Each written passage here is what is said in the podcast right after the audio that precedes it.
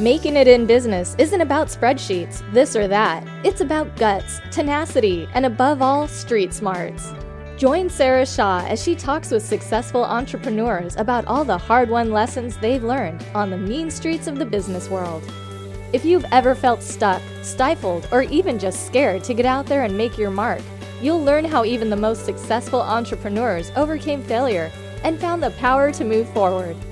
So forget about learning about business in school because all you need to make it big is a street smart MBA. And here's your host, Sarah Shaw. Hey there, Sarah Shaw here with another episode of Get a Street Smart MBA. And I'm here with Susie Eckman, who's dedicated her career to American made products. She was raised in the Deep South, has spent precious time in her father's workshop learning, making, and listening to stories. Trips through the countryside, discovering potters, blacksmiths, and textile weavers instilled a deep appreciation for makers who create beautiful product with their hands. This early life exposure, combined with decades of executive management in U.S. manufacturing companies, led to the launch of Maker's Market. So, Maker's Market was founded on the idea of modernizing and keeping American made goods alive for a new generation. Goods that are authentic, well designed, and sustainably produced. Maker's Market celebrates the resurgence of the country's maker movement with its nostalgic general store vibe and online boutique. So, Susie, welcome. So glad to have you. Thank you. So let's just talk a little bit about how you know. I, mean, I know you've got your background and and how you you know kind of grew up in the world of of the maker world, and so. But how did you start Maker's Market? Like what you know, kind of what led you to that, and how did you get it going? Right. So you talked about my background, and really the mm-hmm. concept for Maker's Market has been evolving throughout my life. Um, and I just really had reached that point in my career where it was time to see all of my dreams come together. I'd always been focused on helping businesses thrive, supporting jobs in the U.S., making things, and ethical sourcing and materials. And really, Maker's Market was a perfect intersection of everything that I love, um, resulting in the promotion of American makers and preservation of craft for future generations. So we started in uh, June of 2014. We launched our online business uh, based out of San Francisco. And then six months later, we had the opportunity to open a pop up store in Union Square, San Francisco. And then we just started cool. adding more locations after that. So you guys actually have physical locations? Correct. Wow, I didn't get that. Yeah. yeah. okay. and so where where are the other stores? So so you have one in Union Square.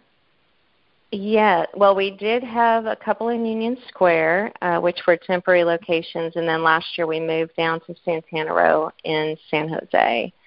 Um, so we have a permanent store in San Jose right now with plans to add um, a large flagship store in San Francisco that will be 10,000 square feet on one of the piers in wow. San Francisco, as well as another store in the Bay Area. And then we're looking at also expanding in New York, uh, two different locations, one being um, a store within a store concept in Manhattan for a large uh, department store brand, and then another being uh, potentially in um, Chelsea Market in New York.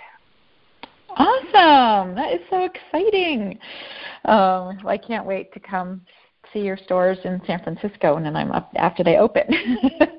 yeah. Since that's home base for me. Um, so, um, so as so, you guys developed the website obviously first, right? It was, um, you know, bringing in buyer, you know, uh, products and things that you um, admired and, and liked and everything. And so are those are you going to be carrying the same brands in the stores that you carry on the on the website or do some of them not cross over or how does that work? Right. so we have we have uh, several thousand items and a couple hundred makers on the website. Uh, the stores are typically not large enough to hold all of those items, so we may have you know, 30% of what we carry online in the stores. It really depends Got on it. the square footage. So, Got it. but lately our approach has really been to bring a maker into the store first and see how well that product does in the store before we put them online. Got, oh, cool. So it'll be a really good testing ground then. It is. Yeah, that's awesome. So obviously, you know, these days there's a huge trend towards made in America, you know, and even more so in the, in this particular year, um, just with all the pending tariffs and things of, of things made outside the U.S. So how how has that affected you guys at all? I mean, are you finding that there's more people contacting you saying, "Hey, we make in America now," or you know, people kind of finding your brand just because they're looking more for that you know and, and are you finding that that you're getting an insurgence of vendors applying Yeah, well, definitely. So we're definitely excited and feel fortunate to be riding this wave of American made right now.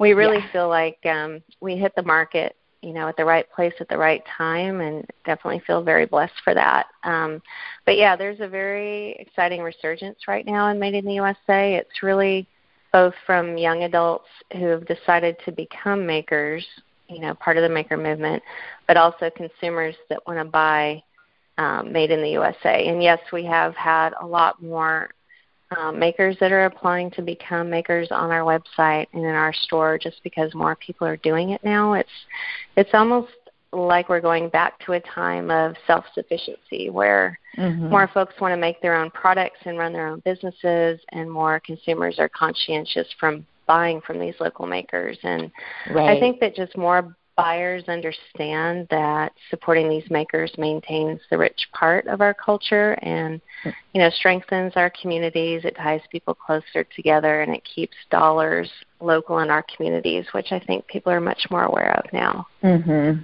yeah i i totally agree.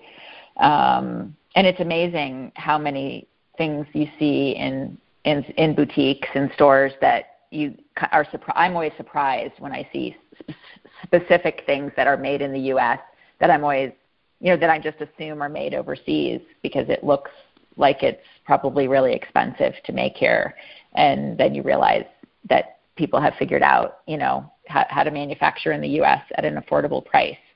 So mm-hmm. it makes me it's very exciting. I mean I I manufactured my whole handbag line in the US when I had it so um how do you guys find products? I mean, do you guys actually go out on the hunt and look, or do you kind of sit back now and wait for? I mean, I'm sure you've done that for the mm. first couple, for the first year at least. But now that you guys are right. in year three, do people just find you, or do you guys have to actively look for stuff, or is that like some of the fun part for you, or how does that work? Right.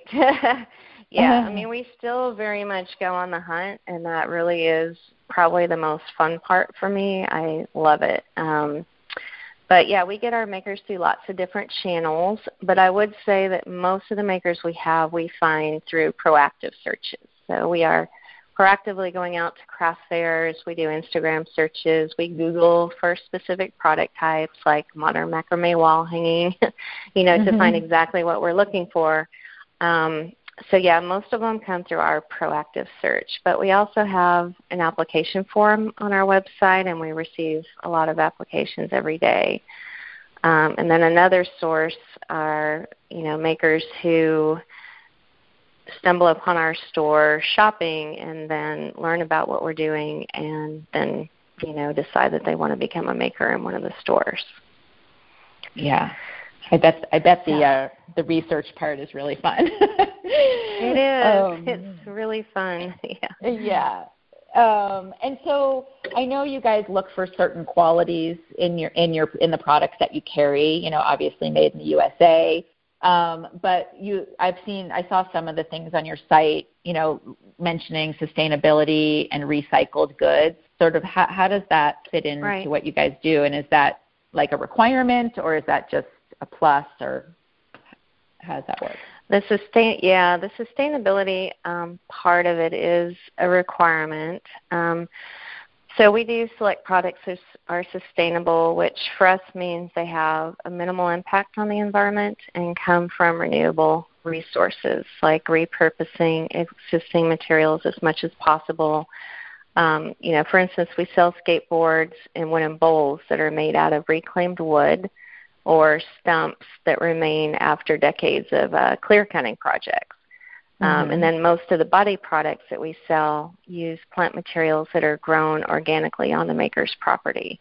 Uh, we have other products that are made out of recycled glass or recycled leather, and we even have purses that are made out of old army blankets and old army uniforms. So we really do look for products like that. I think, um, I mean, it's just fun to run into makers who are creative like that, who mm-hmm. can find yeah. amazing old materials and repurpose them in amazing ways. Um, yeah, and it also, I would imagine, makes for a more creative designer and who are probably mm-hmm. making things that are more interesting. I mean, I you know, right. I, I looked extensive. I looked extensively at your at your website and, and drooled over a few things that I was like, oh, I wish I had a place for that.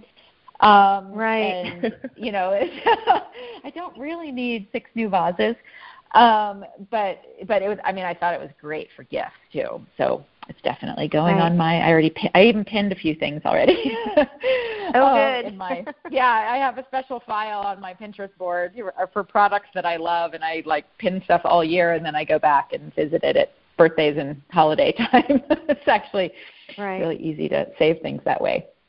So, um, so do you guys um, I mean, obviously with your stores, you have to inventory all the goods that you're selling in the store. But for the website, do you stock products or drop ship? How does that work? Yeah, so because we have brick and mortar locations, for the most part, we stock products in the brick and mortar locations and then ship out of the locations. We do have a small percentage of orders that come in through the website and are drop shipped, which means that we ship them directly from the maker to the customer and we don't we don't touch those shipments. But it mm-hmm. is a mm-hmm. small percentage of what we have. So is that you mean because most of your sales come through the stores or that you guys because mostly handle the online stuff? Yeah, um, most of what we sell online we do have stocked in the stores. So we got it. We just ship it out of the store. Yeah. Great. So are the are all the makers that you work with kind of are they well known in their craft prior to to you selecting them or do you kind of select them based on their craftiness and their unknownness, if that's even a word?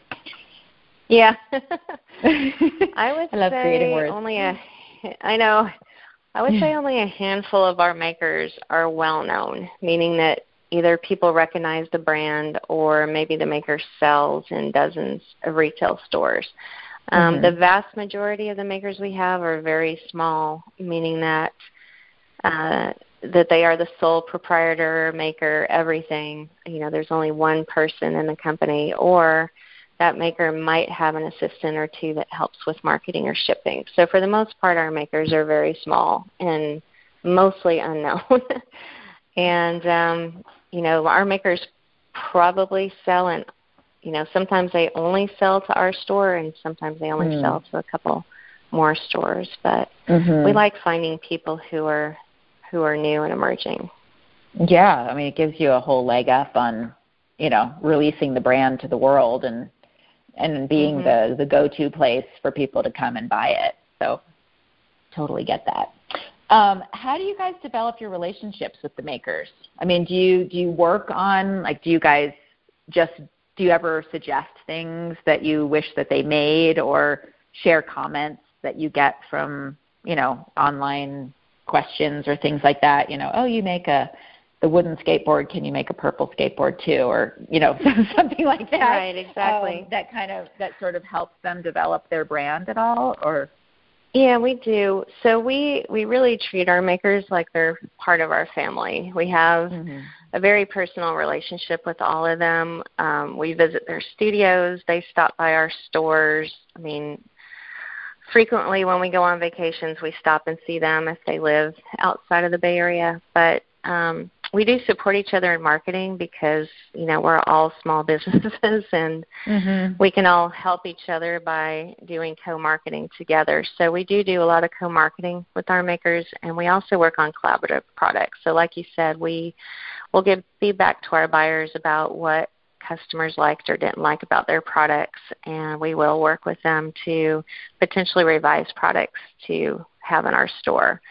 Um, and we talked about this earlier before we started this call, but because of my business consulting background, we've also always planned to provide advisory services and marketing support to our makers. Um, so this is something that we really hope to get into more this next year. Mm. Well, speaking of marketing, what, how yes. do you guys promote your online business? I mean, obviously, you know, it's got to be different than the store, you know, the physical store locations, but mm-hmm. because you are, an, you know, mainly, you know, you have a big online presence. Um, do you guys do a lot of? Do you do direct email marketing? What what's your what works best for you guys?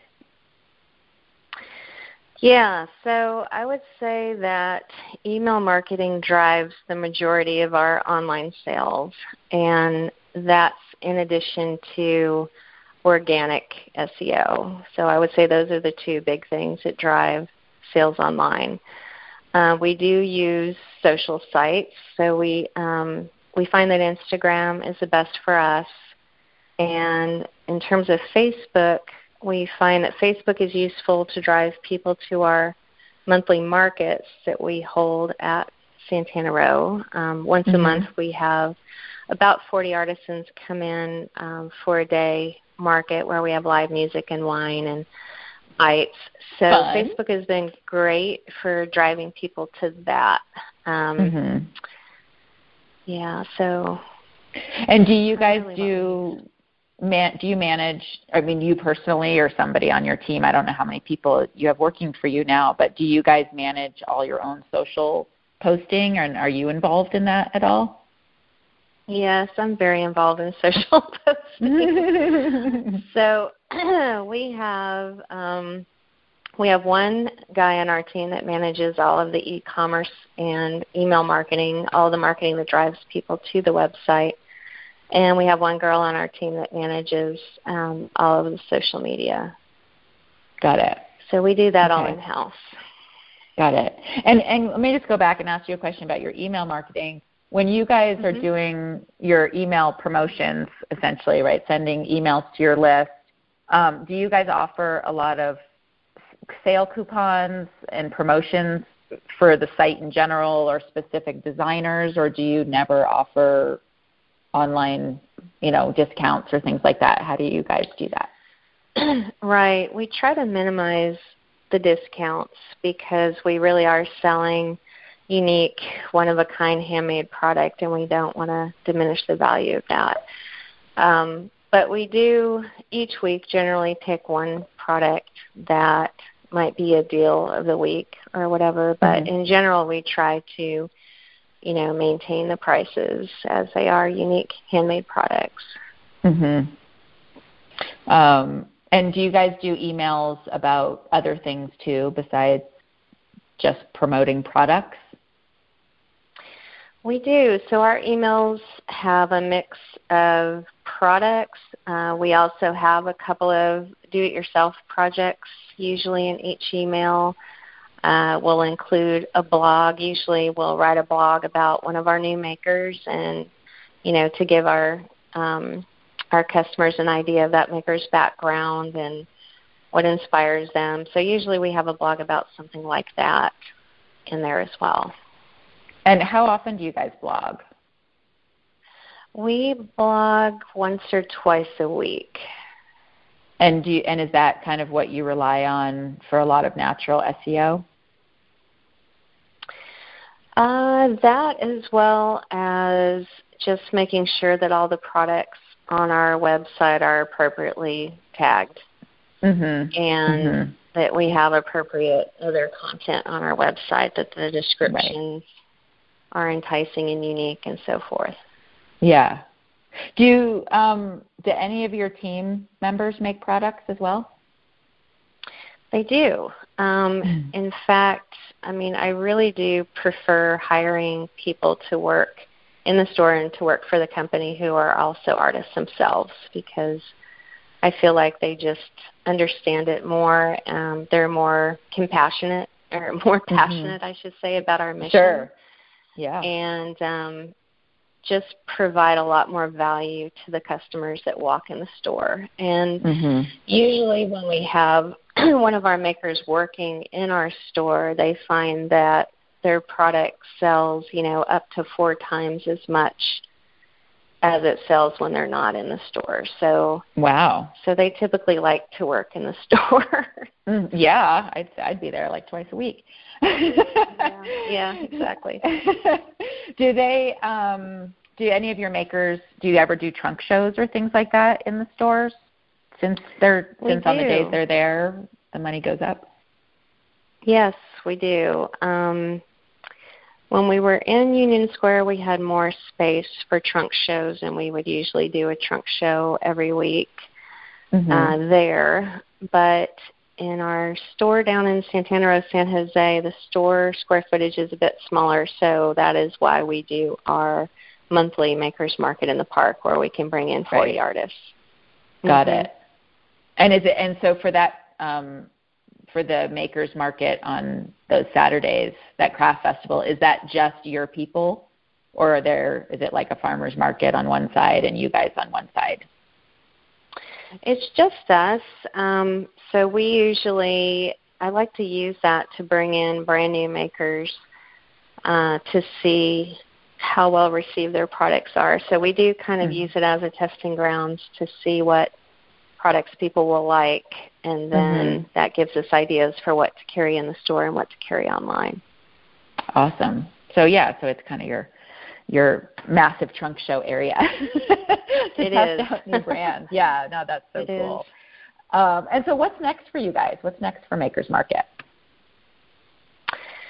Yeah, so a few of them I mentioned a little bit earlier. So the big projects that we have in the works are uh, 10,000 square feet on one of the piers in San Francisco, mm-hmm. um, adding another store in the Bay Area this year, opening um, the one in Manhattan, store within a mm-hmm. store of a large department store, and then another store in New York. So those are the main things we're focused on this year. I think ultimately we would like to have about 10 to 15 locations that are in areas that have um, strong maker communities as well mm-hmm. as a lot of international tourism because mm. international tourists love American made products and oh yeah Union Square was extremely successful for us because of all the international tourists that come to Union Square. so that would be on our roadmap for this next year. It's so cool. I'm so excited. I can't wait to hear be you know um, I signed up on your mailing list. Can't wait to hear about all the launches. Uh, yeah, yeah. when when are you, when do you think the stores in San Francisco will be opening?